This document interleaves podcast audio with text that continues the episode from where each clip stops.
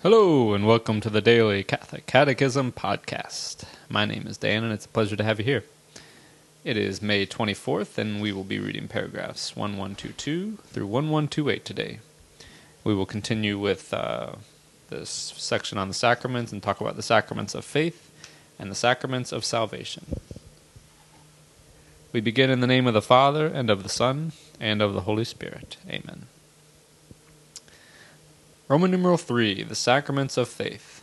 Christ sent his apostles so that repentance and forgiveness of sins should be preached in his name to all nations. Go, therefore, and make disciples of all nations, baptizing them in the name of the Father, and of the Son, and of the Holy Spirit. The mission to baptize, and so the sacramental mission, is implied in the mission to evangelize, because the sacrament is prepared for by the Word of God and by the faith which is assent to this word. The people of God is formed into one, in the first place, by the word of the living God.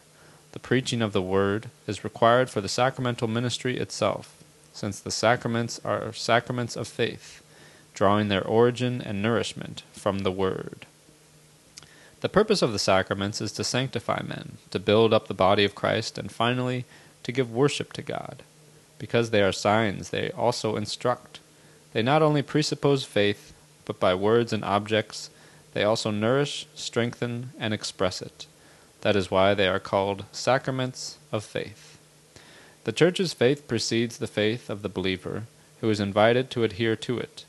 When the Church celebrates the sacraments, she confesses the faith received from the apostles, whence the ancient saying, lex orandi, lex credendi, or legem credendi lex statuat supplicandi, according to Prosper of Aquitaine.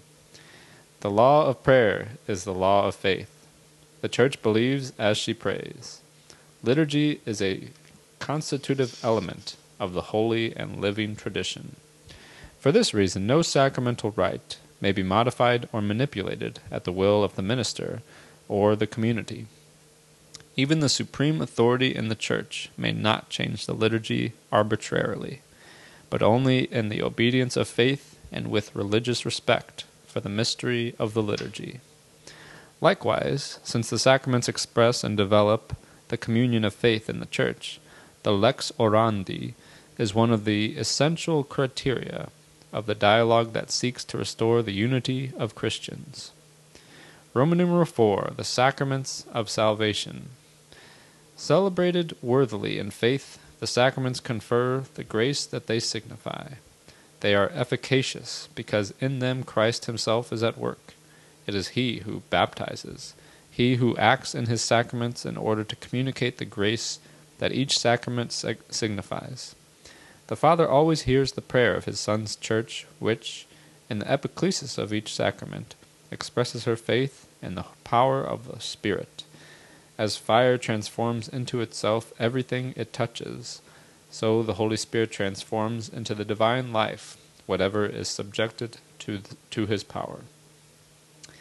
This is the meaning of the Church's affirmation that the sacraments act ex opere operato, literally, by the very fact of the actions being performed, i.e., by virtue of the saving work of Christ, accomplished once for all it follows that the sacrament is not wrought by the righteousness of either the celebrant or the recipient, but by the power of God. From the moment that a sacrament is celebrated in accordance with the intention of the Church, the power of Christ and His Spirit acts in and through it, independently of the personal holiness of the minister. Nevertheless, the fruits of the sacraments also depend on the disposition of the one who receives them. Thus ends our reading today from the Catechism of the Catholic Church. The website is dailycatholiccatechism.com, and you can email me at dailycatholiccatechism at gmail.com. God bless you all, and may these teachings handed down by the apostles of Christ strengthen your faith and lead you to everlasting life. Amen.